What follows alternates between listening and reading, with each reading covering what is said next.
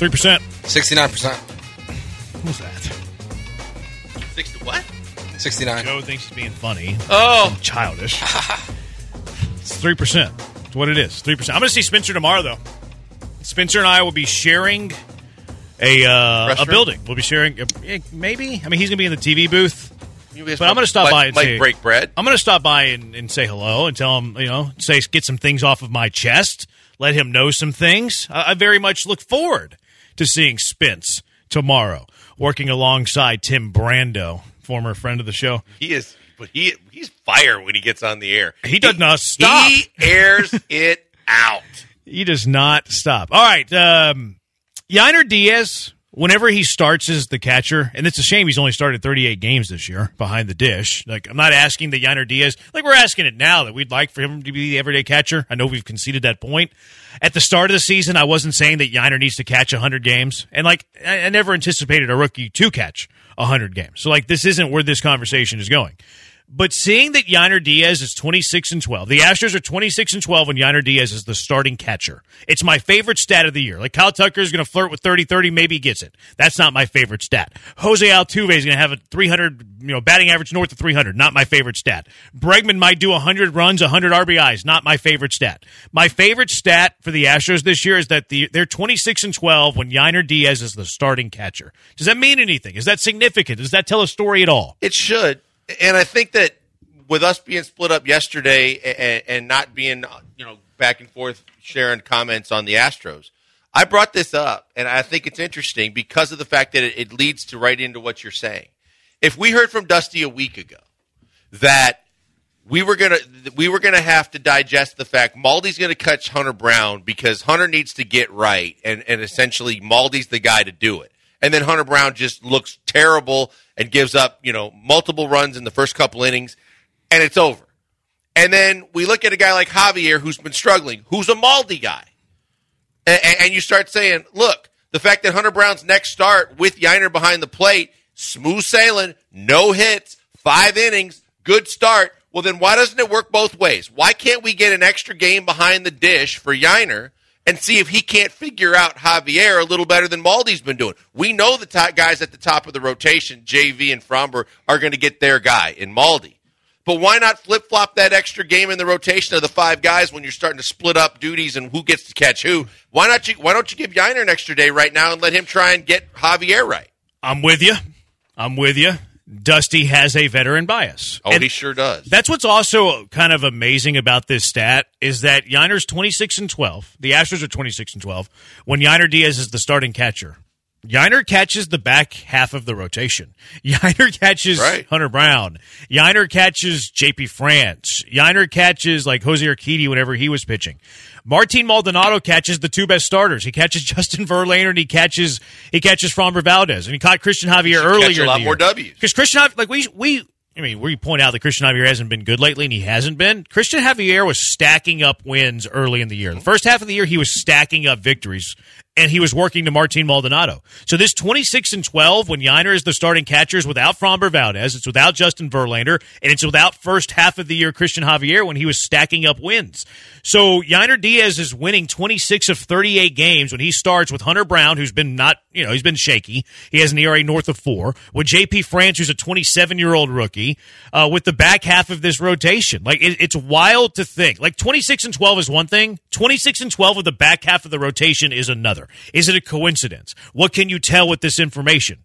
I think it's because simply Yainer Diaz makes the lineup way better. Like Yainer Diaz's numbers versus Martin Maldonado's numbers, there's an uptick offensively, better offense, you score more runs, you score more runs than the other team, you win more baseball games. I don't think it's that complicated. I really do think it's that simple. I think the other thing that it says, Jeremy, is the fact that it is not this insurmountable margin of difference between Maldonado and Yainer behind the plate that a lot of people think it is. And it's just another statistic that goes along with the fact that once you get away from the the first five, the starters, the, the five or six guys that you're going to throw out there on the bump to start a ball game, the bullpen doesn't really care. They appreciate what Maldi puts into the game. When you look at the numbers and look at the effectiveness and look at the fact that it's pretty, it's not a, a, a massive distance between the two guys either. For the most part, Yainer should get more opportunities. The only reason why he's not is exactly what you said earlier. That veteran bias that Dusty has, it's the same thing and the same reason why you and I are talking about what's the rotation going to look like for the playoffs. And the only reason why we're not going to get the guy that we think should and has earned and deserves the chance to be the number three starter in JP Francis because with veteran bias, there's no doubt Dusty's going to go to Javier. It doesn't matter what he's been doing lately. It doesn't mm-hmm. matter that he's not been his normal self. It matters that Dusty trusts him. Yeah, and I honestly I hate having this conversation over and over. Like this this conversation to me is kind of the whole like Texans traded their first rounder next year, black cloud conversation. Like you can beat the horse till it's dead how many times, right? Like we continue to have the Yainer versus Maldi. We know what the result's going to be with Dusty Baker as the manager. So like continuing to talk about this when there's nothing new is frustrating. But then whenever you see the numbers that Yainer Diaz has won 26 of 38 games when he's the starter and doing it with the back half of the rotation, it's like man, that that's that's alarming. That's eye popping. Like, is that something that you know you should be kind of spending some more time digesting that information? Yeah, because it's it's a tangible stat that matters. It's not you know just throwing flailing in the wind saying this is my guy, this is who I prefer. I like bombs, I like home runs, I like Yainer. He should be in the lineup. No, this is a tangible stat you can wrap your arms around and go. That's pretty damn good for a team where every win matters right now. The lineup is out for today, too, by the way. Uh, it just came out. Um, uh, guess who's not playing? Yainer Diaz. Yainer's not playing. Christian Javier's on the mound. So no Yainer today. Altuve at second, Pena at short, Yordan DHs, Bregman at third, Tucker and right, Abreu's back at first, Brantley in left, Chas in center, Maldonado catches. It's about as expected. No one expected us, or no one expected the Astros to catch Javier with Yainer Diaz. So no, no Yainer again. No, but I, I, like the fact that Chas is in center field. Yeah, I, I like the fact that there's, you know, yeah, Abreu's back at first base, but this is this is a pretty good lineup. This is the lineup that you would expect with Javier on the mound. It's the lineup that, I mean, again, if we're conceding that Maldi's catching Christian Javier, that we would expect. 713 780 3776. Let's go out to the HRP listener line. Willie, you're in the high with the Killer Bees. What's up? Hey, thanks for taking my call. And uh, I'd like to say that Hunter has been called by Diaz, I mean, by uh, Maldi and Diaz. He did the same in about almost all the uh, uh, performances except for this last one. So you know uh, that wasn't that wasn't fair. And uh, Diaz Diaz has caught Javier a couple of times. I think it's it, one. It, don't matter who's catching him. He he, he he's not going to do. You know, he just ain't got it this year right now. Yeah, but Willie, it gets and, him in the lineup uh, with his bat another game. If it doesn't matter, then let let let's see put Yainer in there and see if it makes a difference with his bat in the lineup. If it doesn't make a difference, in your opinion, with Javier on the mound. Well, actually, I really don't. I I, I don't even care about the catcher. You know, uh, what what I care about is, is uh, the defense and and the pitching and uh, whoever catches it, it's just catchy because it's pointless. It don't matter what I say or what Dusty say. You know, y'all y'all got a show to do. And and another thing, you know, if one through seven don't hit, it, it don't matter who, who batting eighth and ninth.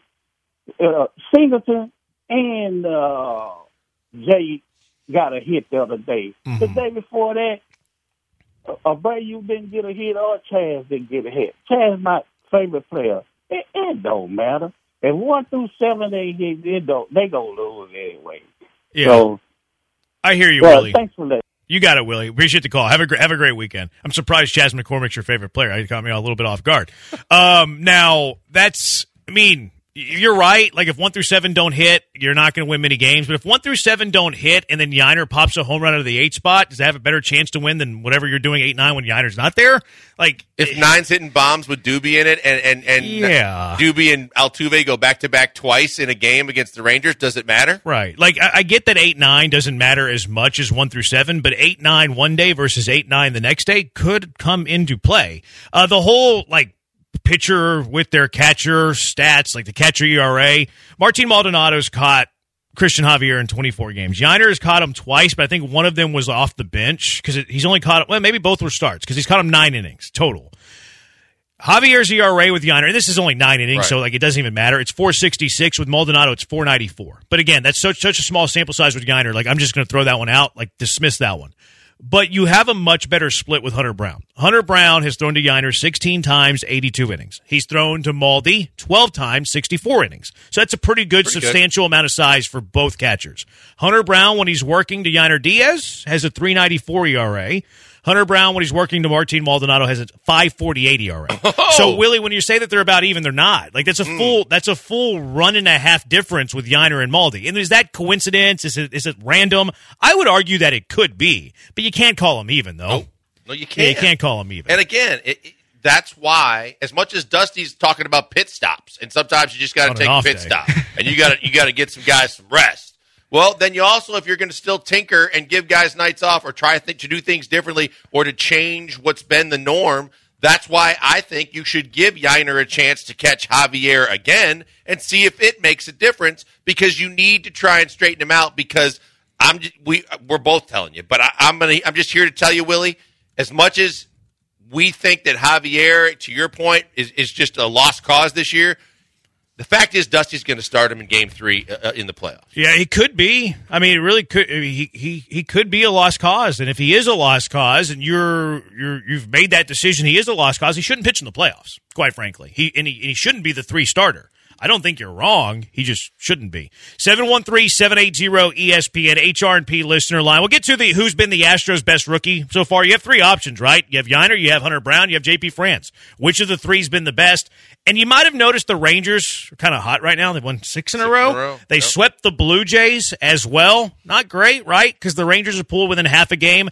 Because I'm always super positive, we're always super positive. The Killer Bees, the silver lining of the Rangers doing just that. It's the Killer Bees on ESPN 97.5 and ESPN 92.5.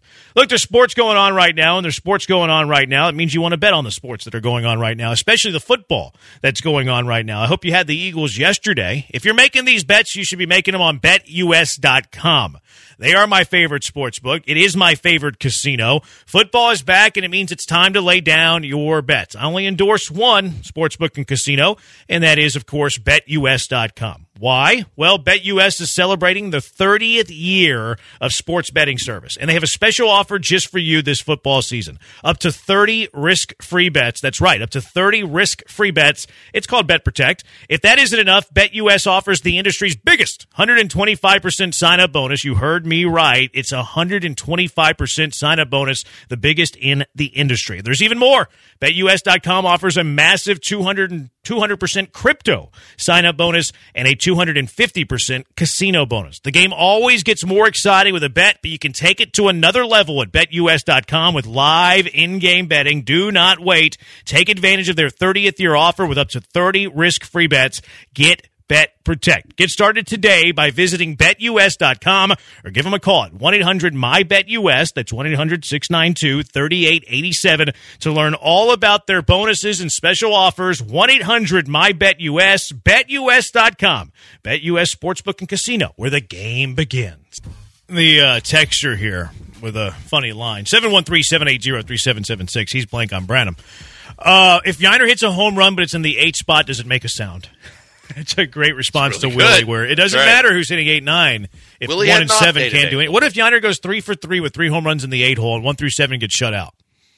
You got at least three Doesn't runs. matter. Jeremy, I'm sorry. Willie's here to tell you it doesn't matter. Free Willie. Does, does Yainer, if Yainer hits a home run in the eight spot, doesn't make a sound? Yes, and because it's Yainer Diaz, it probably makes a very loud Loud. sound because all he does is find barrels. Yainer Diaz finds barrels. You could splash into Kauffman Stadium in center field and make a splash. Crack the foundation of the fountain. Is he the best Astros rookie? Because you have Hunter Brown, you have JP France. Both are very valuable to you. Like Hunter Brown hasn't had the rookie season that we thought. Like rookie of the year was something that we talked about with Brown. He might not even be the rookie of the pitching staff with the way JP France is going. Brown's stuff still like you know he's getting Babbitt to death. He's still got swing and miss. He still I, his potential to me has not been diminished at all uh, with what people would call a rocky rookie year. JP France has been Mr. Consistency in the bullpen when you desperately needed it after Luis Garcia, after Urquidy. If you want to throw Lance McCullers into the conversation, which is fair if you don't, and then of course on the offensive side, it's been the seldom used uh, Yainer Diaz. That's probably not fair to say. He's been used more than seldomly, but not behind the plate.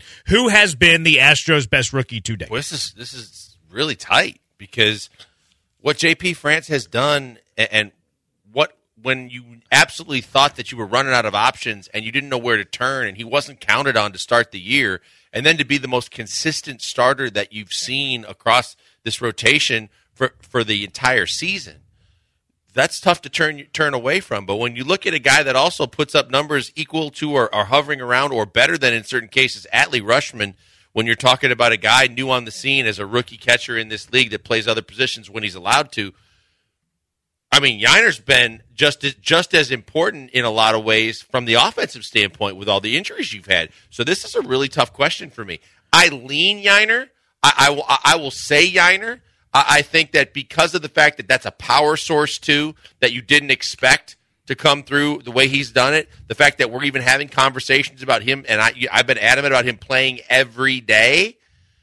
I'm going to lean Yainer Diaz. I'm going to say Yainer Diaz, but I think it is in a lot of ways it's too close to call because I've also been a staunch supporter of what JP France has done. See, I think all three are in the same conversation because even though Hunter Brown's ERA is high, like Hunter Brown's still giving you 146 innings. Like that's valuable to a pitching staff that has been banged up. Now, JP France has come out of nowhere and has given you 127 innings. They each have the same amount of wins. Brown 11, JP France 11. Now, France has only lost five games. Hunter Brown's lost 11. He's got a 500 record. You look at their whips. Their whips are kind of similar. Uh, Hunter Brown's 1.339. JP France is one three two three. Like it's not that far off when you look at that. And then like some of the advanced numbers, like fielding independent pitching, which I think is a silly stat. I think it's overrated. But Hunter Hunter Brown has better numbers with the peripheral stats than JP France does. If you want to go like how all the MVP voters go these days, and you want to look at just like okay, well, what's the player's value? What is their what is their WAR? Like people always uh, look at the WAR whenever you're talking about players these days, especially MVP voters. Uh, you look at Yainer Diaz where he's at with his WAR. Diaz is at a three. Yainer Diaz has a three WAR on the year, and he's been used pretty often. Now he hasn't been used a lot as a catcher, but he's been used pretty often. If you look at the pitching staff and you look at JP France, he's got a WAR of two. Hunter Brown's got a WAR of less than one.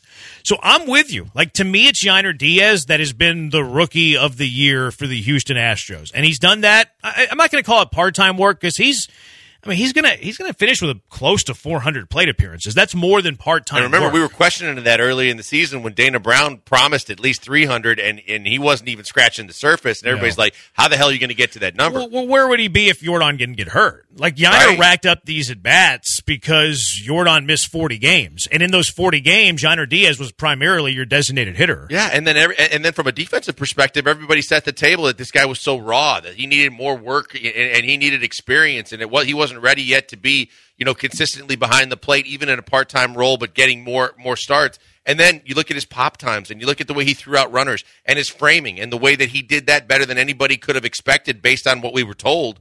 You look at it and go, he completely exceeded expectations across the board in what he's doing, and he's doing it whenever he gets an opportunity to play. And that's why we're demanding him get more opportunities to play now. 1592 says it's JP France because he's been more consistent. Yainer doesn't have enough plate appearances. Now, remember, JP France didn't start the year with the Astros. Like, so he has been consistent since he's played, but it had been the full year. You could push back and say, well, Yainer didn't play the first month of the season. Yainer is ninth on the team in plate appearances. He's behind Bregman, Tucker, Pena, Abreu, Dubon, Yordan, Chas, Maldonado, and then Yainer.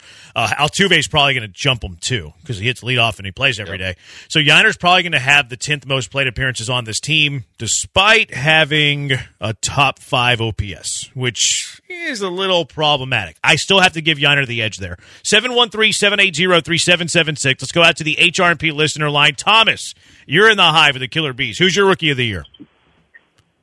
Hey, guys. Yeah. Um, I, I, I kind of set up a little like tournament tree in my head, and so you got Yainer with the bye week. You got two two pitchers going against each other and I, I, I mean, I'm excited about Hunter Brown, but yeah, I think I would lean towards JP France there just because of, uh, just you kind of know what you're getting. You know, each. I guess it's better you feel better about JP France and you get more excited about Hunter Brown on the possibility. Yeah. But I would lean towards JP France winning that matchup, so to speak.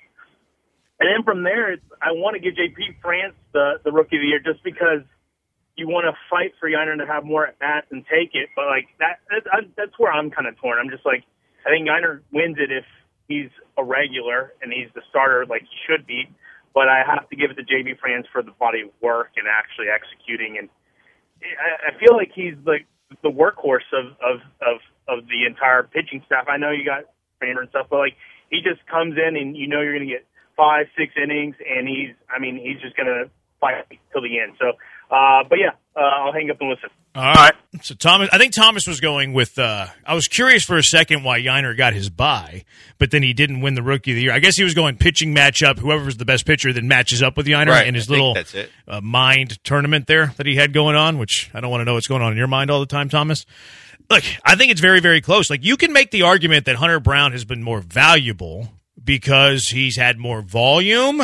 Now you can make the case that JP France has been more consistent, and then if you have a little, you know, pitcher off between those two rookies, okay, which one sees Yainer? I think Yainer's been- too valuable with his bat. Like, where would you be without JP France? Is fair to bring up. Sure even is. Hunter Brown, because Hunter Brown's making a turn every time through the rotation when this team has needed turns through the rotation. But in terms of like production. I mean, Yainer Diaz has been one of the best offensive players that plays the catcher position this year. Yeah. this year you That's can't. the key. Yeah, The key Yeah. is too because you look at Hunter Brown and expectations. He's not exceeding expectations because everybody probably. I don't know if you can throw expectations into this mix though. Like it should be their overall But the reason why I throw it in year. is because you weren't expecting JP France to be on this roster. Right, I get that, but I don't think that expectation should should weigh into who you would pick to like be your your rookie No, of the you, year. you do it based on what the, the, the Yeah, it should be total But I'm just saying, this guy literally came out of nowhere. That's and more of a nothing story, was though, you know? expected for him, right? But then for him to come in late after everything was st- starting to fall apart,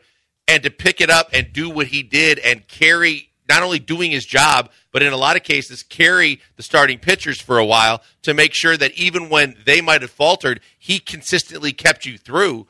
That's why he's in the discussion. That's why it's two. That's why I think to me, Hunter Brown is the guy that they expected so much from that they easily were going to pencil in to possibly the number three starter, knowing that with Verlander gone and what he what he showed you last year, he was a guy that was destined to just take the next step up. He's wavered at 500. I, I just think that that it's a little underwhelming for me at that point. Yeah. And so I, I think that it comes down to the fact that to me, Yainer could do more with more, but what he's done with the smaller opportunities he's gotten has been bigger because it's been power, it's been numbers, it's been clutch, it's been everything and more. And, and I think it actually impacts more because he's out there. He'd like to be out there every day, but he's out there instead of once every fifth day. It might be a smaller dose of him relative to like the pitcher's workload, but it's been more valuable. 0588, if Diaz played like a starter, he'd be the AL Rookie of the Year. 713-780-3776. Let's see what the voice of the Astros, see what he has to say on the matter. Todd Kalas, live from Kansas City, joins us next on the Killer Bees, ESPN 97.5 and ESPN 92.5. Something that you need to do this weekend is head over to Valencia's Tex-Mex Garage. Uh, maybe a lunch date tomorrow at Valencia's. Maybe just to watch your college football, or you could watch your pro football there on Sundays because Valencia's they're wall to wall on TVs over there. It's the best Tex-Mex in Houston. Perfect spot for a variety of reasons. First and foremost, the food's incredible. It is fantastic. The fajitas made with certified Angus beef.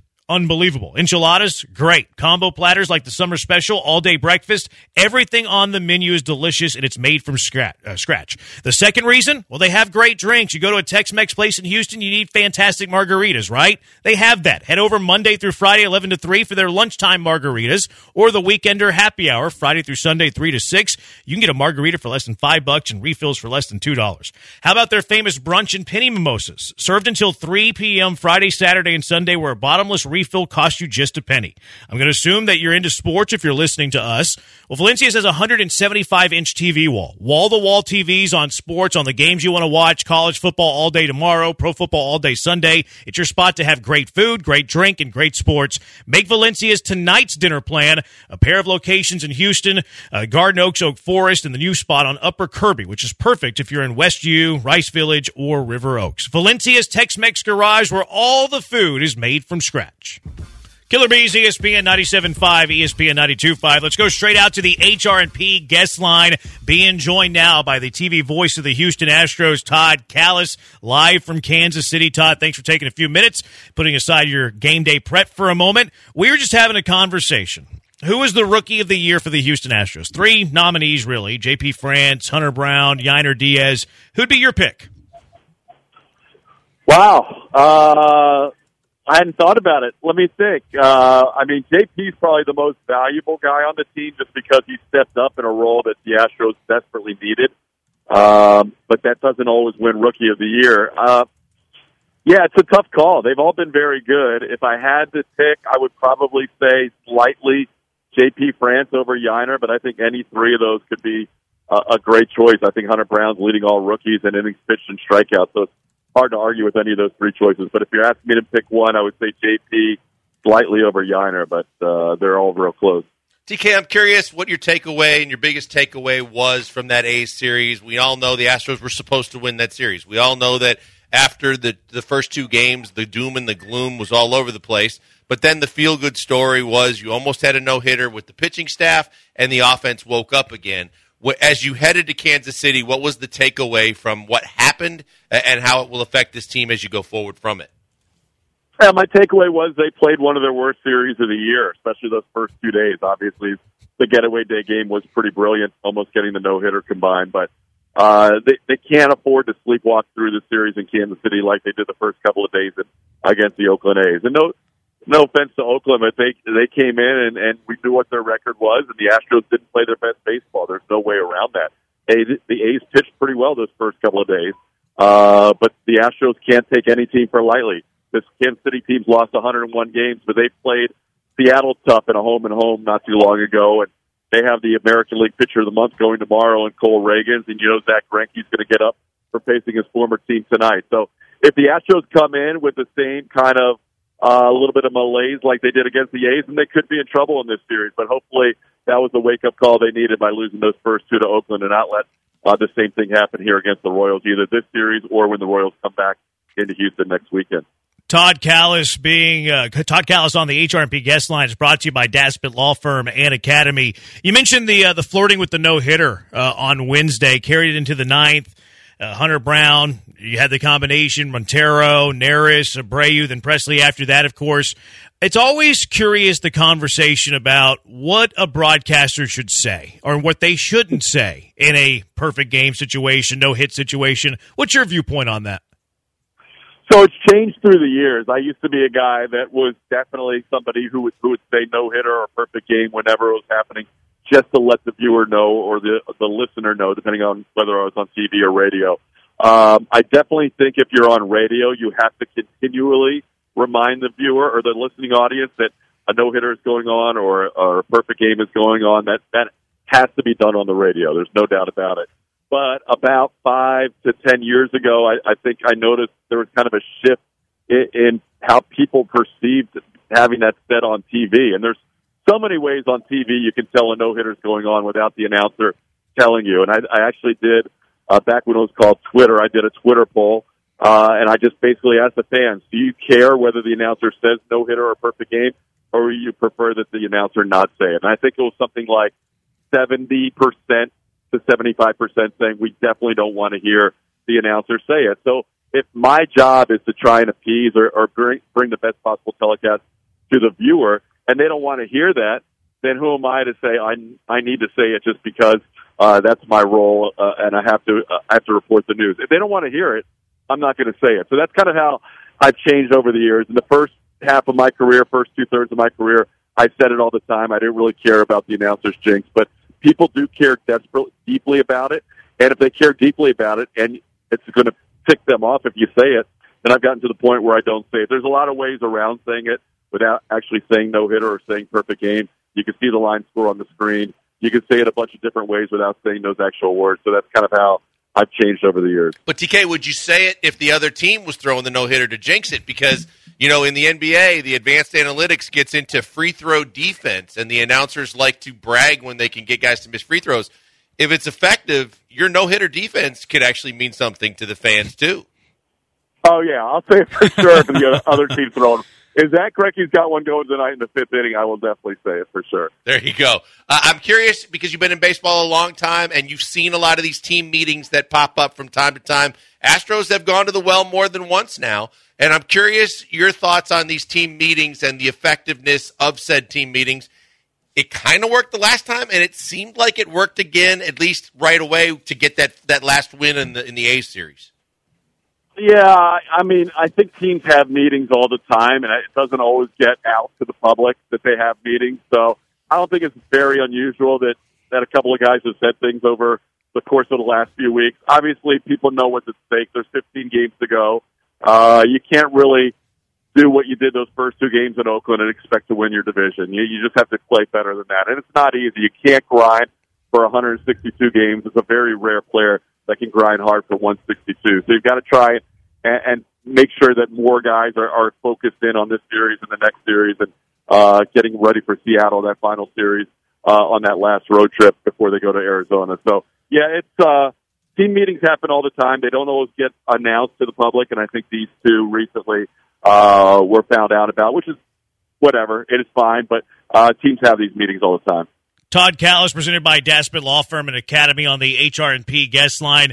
That start by Hunter, uh, Hunter Brown came at a good time for a variety of reasons. One, it, it stopped a, a, losing skid, avoided the, the, the sweep to the Oakland A's, but also Hunter Brown needed this. Hunter Brown has been reeling a little bit. How rewarding was that for Brown to pitch incredibly well and then all of a sudden get his name back into a potential playoff rotation mix?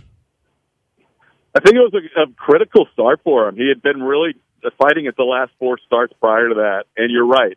I, I think there's still a spot or two to be won in the postseason playoff uh, rotation. I think Cristian Javier, probably based on his experience, is the likely number three. He's pitching tonight, and hopefully things go well for Cristian against uh, this Royals team, which is actually a pretty good offensive team. It's not uh, a team to take lightly offensively. The A's have struggled offensively. Uh, the Royals' problems have come with their pitching staff, especially the bullpen. Uh, so hopefully Cristian pitches well. But going back to your original question, yeah, that was a big one for Hunter. He probably has at least two more starts, probably a third, depending on how they shake things out uh, that final week of the season. Uh, so yeah, it's going to be. Actually, he'll have two more for sure, and then we'll see uh, how they play out the rest of the way. But uh, that last one was a big one for him to try and get right and get ready for the postseason. TK, you called it on Brantley. You said he'd been one of the the best hitters in the American League for you know, the, the, last several years, and when he came back, you expected that he would be you know effective. He'd be in the lineup doing the things that we're used to seeing him doing, and he has been. But now the bigger question becomes: they've still kind of handled him with kid gloves a little bit. They're resting him a lot. At what point do you take the training wheels off or the training table wheels off and say, now we're going to push it a little bit more because he has been effective and you are in the middle of this pennant race going down the stretch? Um, I don't think they're going to, to be honest. I think they're going to continue to watch him play two days in a row, three days in a row, and now will be. I, I doubt he'll play more than three days in a row the rest of the way. Now you have the advantage of having Thursday off days coming up uh, next week in the final week of the season, so there really aren't too many stretches where he would have to play a lot of days in a row. But I think they're going to find a spot for him to rest uh, going down the stretch. And then when you get to the playoffs, you have those natural days built off, built in for off days. So, uh, yeah, I would say Brantley is probably not going to play more than three days in a row, uh, going forward. And I, I think they'll, they'll carry that all the way through the postseason. But there's a lot of good options. Obviously, Yordan, a guy you want to DH, and, and Yainer Diaz is a guy that can DH for you. Uh, so if Michael's not in there on a particular day, especially against the lefty, you have a lot of good options. You don't really want to see the team that's chasing you the American League West win six in a row, but but there are some silver linings there because now it does uh, get you three games clear of that Toronto team, which closest team to you if you were to miss the playoffs entirely. Yeah, that was a tough series to figure out where you how you wanted to cheer for uh, what team to win. You, you definitely didn't want to see a four game sweep for either side, but I guess between the two, uh, it was better that the Rangers swept Toronto four because Toronto was leading going into that series. But Toronto does win the tiebreaker with the Astros. So the further you can push Toronto down, it's not a bad thing now. Obviously, the AL West is looking better and better that they could have three teams in the postseason based on what Texas did.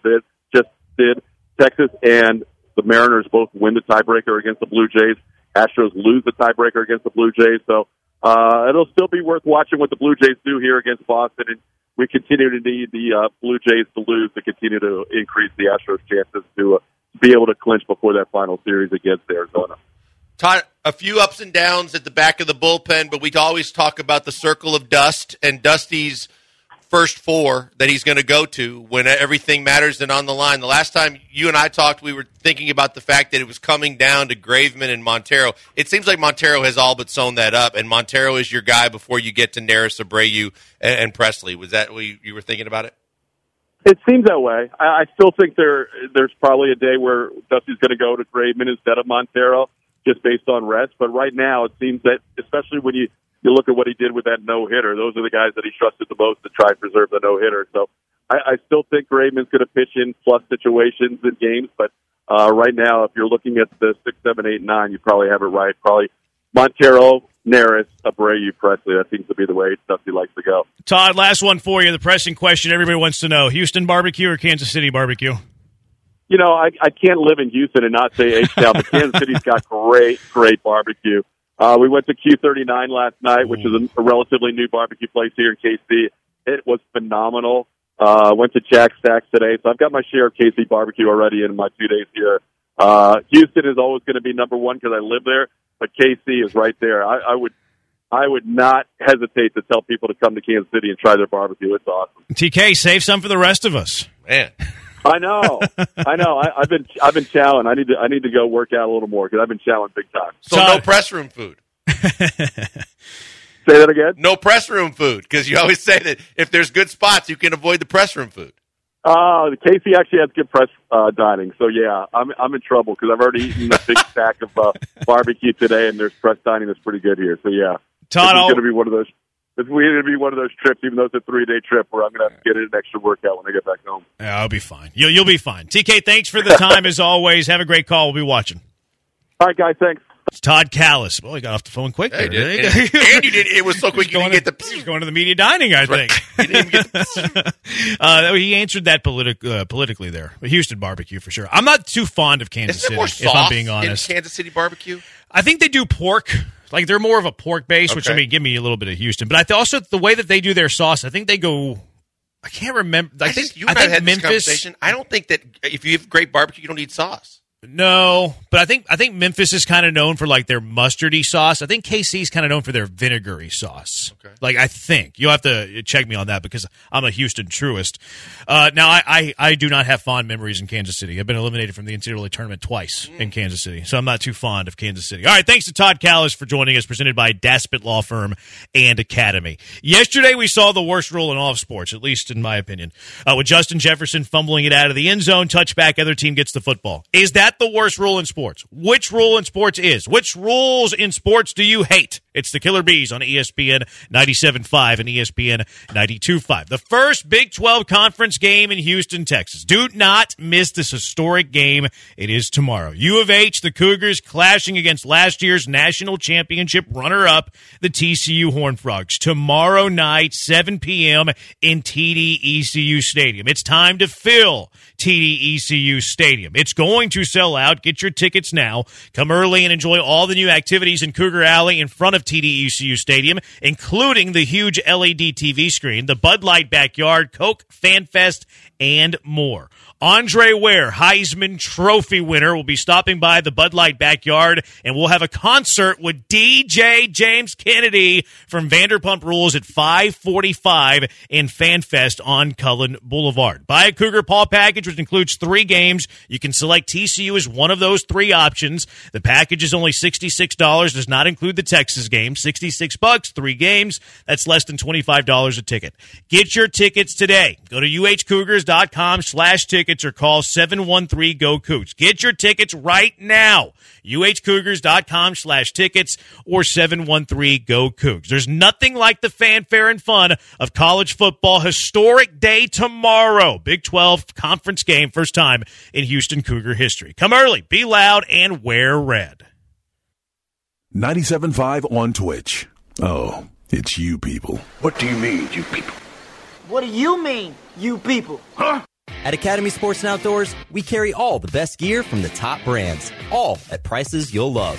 And now shopping is more convenient than ever at academy.com and on the Academy app. Enjoy free shipping on orders of $25 or more with sign in. Plus, easy in store or curbside pickup. Shop anytime, anywhere, and find our widest selection of colors, styles, and sizes. From grills to fitness equipment to workout clothes, everything you need to have fun out there is right here at academy.com.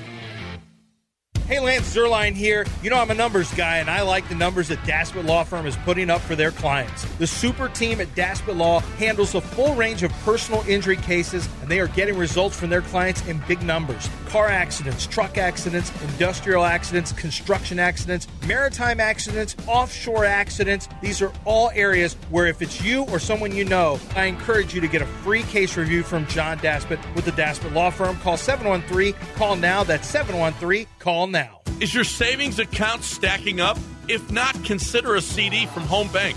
Right now, Home Bank is offering an annual percentage yield of 5.45% for an 11 month CD. The minimum balance for this CD special is $2,500. Rates this good don't come along often. So speak with a local banker at any Houston area location today. Home Bank, good for business, good for life. Member FDIC. Hey guys, Joel Blank here. As a bettor, you demand perfection, and my bookie delivers that. NFL, college football, and a brand new cash out system give you options to bet and to win all season long. First two legs of your parlay hit, we can cash out early and place another bet, or you can let it ride for that chance at a bigger payday. Join the MyBookie family for an entire season filled with daily odds boosts, same game parlays, and super contests. This season, MyBookie has a no strings attached cash bonus that lets you deposit and withdraw quick. Use promo code BET975 on a deposit of $50 or more, and you can receive up to $200 in cash instantly in your MyBookie account. More money in your account, more chances to win, more games to bet on. Bet your deposit amount once, and you're ready to withdraw at any time. Again, use that promo code BET975 to claim your cash deposit bonus. As I always tell you, you can bet anything, anytime, anywhere with the only place I tell you to do it. It's mybookie.ag. Use that promo code BET975. All teams covered. No stalking points necessary. You're back with the Killer Bees on 97.5 and 92.5. Live from the Veritex Community Bank Studios. Uh-oh. Ladies and gentlemen, I've just been handed an urgent news story. Stop what you're doing and listen.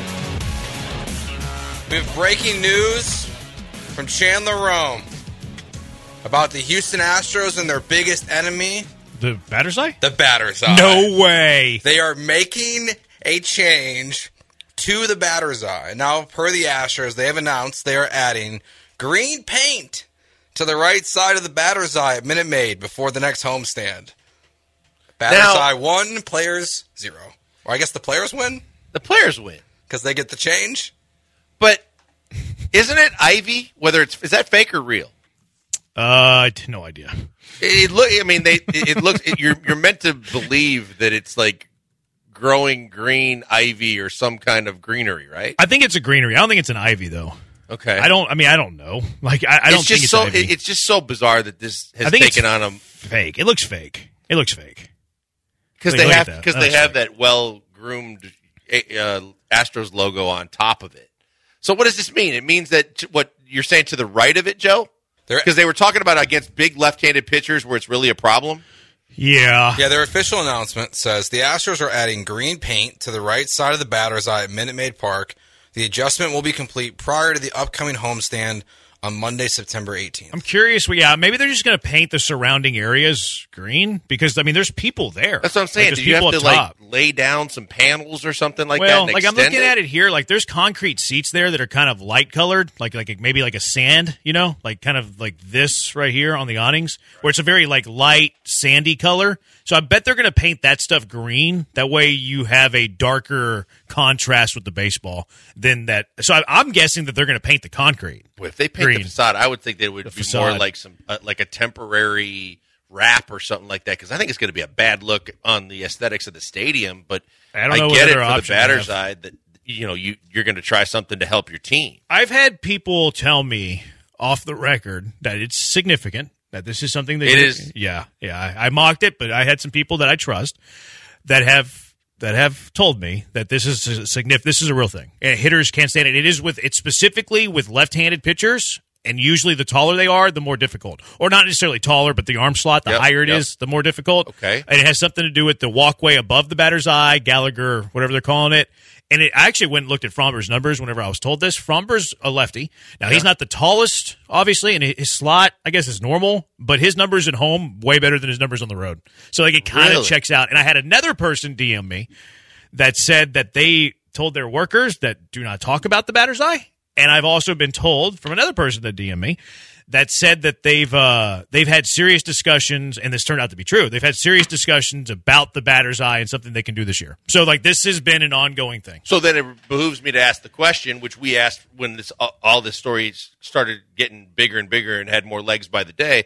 Why isn't it not affecting the visiting team, who's the, the road teams are, are are having no well, problem? here's hitting? why. The Astros are all right-handed except for Framber. All the Astros are all right except for Framber, right? And Framber's numbers at Well, home are better pitching-wise, than. Framber's numbers on the road. So, like the, the the opposing hitters are doing fine, but this is more the batter's eye against lefties than it is against righties. I heard it's not a big deal against righties. And Framber's really the only lefty. Like if we get rid of Parker Mushinski and Gage, and I have no problem with that. Right. I know you don't. But Framber's the only lefty. And Framber actually is better at home than he is the road. All the other starters are righties. And like look who look who mowed down the Astros. Like whenever they're at home. Like, you know, that lefty for Oakland did pretty good. Yeah, he did. Blake Snell was kind of I mean, Blake Snell was good, but Blake Snell wasn't like traditional Blake Snell. That's interesting. So the Astros I mean, they've admitted it. And Chandler I just pulled up the tweet too. He says, uh, based on player feedback, according to a team Well, and that's what. I was going to say too. You're not going to do something like this quirky to try and get you know a different mentality going into games and just say it and do it because the team says, "Oh, well, now I'll hit better there." It had to be if they're acting on it this quickly. I could see them doing something for next year, but if they're doing it right now in most in their most critical part of the season, there has to be some legitimacy to why. Yeah, I mean, and uh, this is this admits that it was legit. Yeah, that's what I mean. Yeah. This this this admits that it was legit because now they're going to do something about it. Like the hitters have said enough to where now they're going to do something about it. So that's cool. Uh, the batter's eye is no longer going to win the American League West. That's fantastic. Uh, seven eight zero E ESPN. We saw the, I think, the worst rule in sports yesterday. Justin Jefferson, late in the first half, trying to reach for the pylon, loses the football, bounces over the pylon, goes out of bounds, touchback. Other team gets the football at the 20. I think this is the worst rule in sports. People have been countering me today on Twitter. Well, oh, they shouldn't, they shouldn't lose the football. Tell me why you can lose the football at the five yard line. It goes out of bounds and you get the football at the five. The goal line's the ultimate reward. You lose it at the goal line and the other team gets the football at the 20. Makes sense of that for me. Like it's better if you fumble it at the one, obviously, than fumbling it through the end zone. I always thought this was too punitive. I've never liked the rule. I think it's the stupidest rule in all of sports and we saw it yet again last night. I hate it simply because of the fact that I think that you should determine it two different ways. It's one thing if a guy coughs it up in the middle of the field and it goes through the back of the end zone, uh, and then I think that it's a it's a it's a huge offensive gaff. You're not protecting the football well enough, and therefore I could justify the defense getting the football and putting it on the twenty. When you're doing what Jefferson did, when you're trying to just get that extra yard. I I think that that's a tough pill to swallow for any team because of the fact you didn't fumble it. It wasn't your mistake. You were actually trying to give the extra effort to get where you were trying to go, and the fact that it was deemed that it slipped out of his hands at, and went over the pylon, I think that's BS. I, I think it's silly. Somebody on the text line, 713-780-ESPN. What's the alternative to that? Call it a safety? No, you're not, you shouldn't get the other team points for basically allowing a touchdown, but it gets fumbled through the end zone. I think the other team should get the ball at like the five, or just put it at the one, or put it at the two, or put it at the uh, extra point spot. I think that's the answer. Like it's never You made don't think it sense matters to me. if it's knocked out or if he's trying to get to the No, I don't.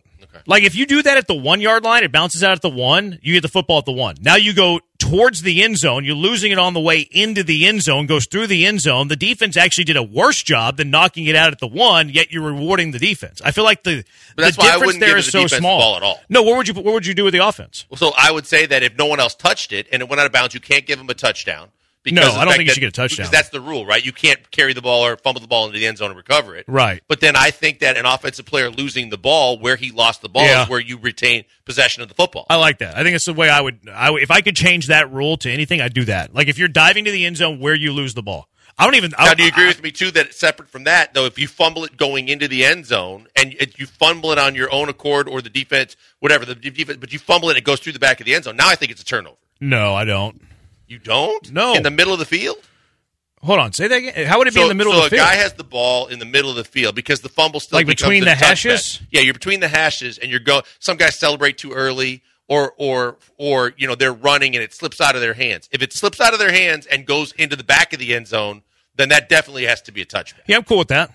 Yeah, I'm cool with that. I thought you meant like the 50 when you No, said no, middle no, of the no, field. no, you meant between the hashes. Yeah, I was confused there how you could be at the 50 and then Yeah. towards the goal line. What are some other rules in sports that you hate? Well, there's two obvious ones. It's the tuck rule, and then it's the Dez caught it fumble rule. I hate the fumble rule. Like I, I hate the fact that you can sit there and, and see a guy that legitimately caught the football and, and, and had possession of the football, and then you know then it becomes this, this whole three part system to try and figure out. And, and you can catch it, go to the ground with it, and it can be a, everybody in their mind looks at it, goes, "That's a catch," and then the rule states that it's actually a fumble. yeah, I don't. They kind of changed that though, right? They did like, tweak it. I actually think that the catch rule is more vague now than it was then. I think like right. I, I thought that it was actually pretty definitive then. Like, was it the best definition of a catch? I don't think so. Was it more definitive? I do think so. The rule was definitive, but I was there, and I was obviously rooting against the Cowboys in the Dez, and there's no doubt in my mind that was a catch. based on the rule or based on what you describe as a catch? What I saw and what I would Yeah. describe as a catch. but based on the rule, sure. based on the rule, I thought for sure it was incomplete because you got to survive the ground. Yeah, Like back then, like but that's the when rule you got baseball it too. and, and, and you got it and had possession of it with steps, and then hit the ground, and it could still be ruled incomplete. I just, I didn't, I've never agreed with that. Somebody said that all the rules in golf, which is accurate. Uh, I, I hate a couple of scoring things. Like we've talked about it before. Like if you hit a ground ball to the right side, you move the runner to third base with less than one out. That should be a sacrifice. They never get credit for that. I hate when a guy's trying to drag bunt and they throw him out and they give him a sacrifice. I hate that. Uh, you know one thing that I hate in basketball is whenever you make a pass to a like whoever slashing to the rim or whatever, it doesn't even matter. He gets fouled, misses the layup. They make the free throws. How come that guy doesn't get an assist? Assist? That's a good Why doesn't he get? Why doesn't he get an well, assist? And you know me, the basketball, the the rules and the lack of rules that I hate is the whole challenge rule in the NBA, but you can only do it once, and then you lose the ability to challenge when it matters most in the final two minutes of a game. I thought the league used to have it right, where anything uh, in the last two minutes of the game that looks to be challengeable, the referees can challenge and go to replay for. And I thought they completely got it backwards, and now it's all screwed up because now you have to save your challenge, and even if you know, even if you know you're right earlier in the game, if you don't save your challenge and you challenge then, even if you're right late in the game, you can't get the right call to be made. I hate that.